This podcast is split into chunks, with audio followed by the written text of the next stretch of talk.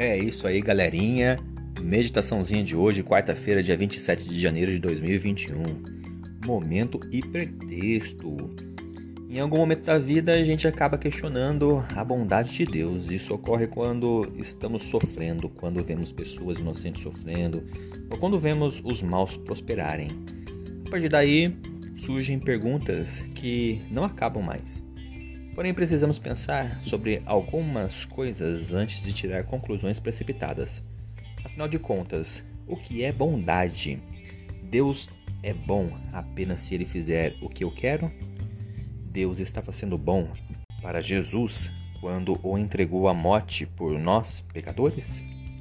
Na verdade, nós nada sabemos sobre a bondade porque não somos bons e se eu e se você não somos bons, não entendemos tudo o que está em jogo quando se trata de bondade. Como podemos duvidar do modo como Deus age?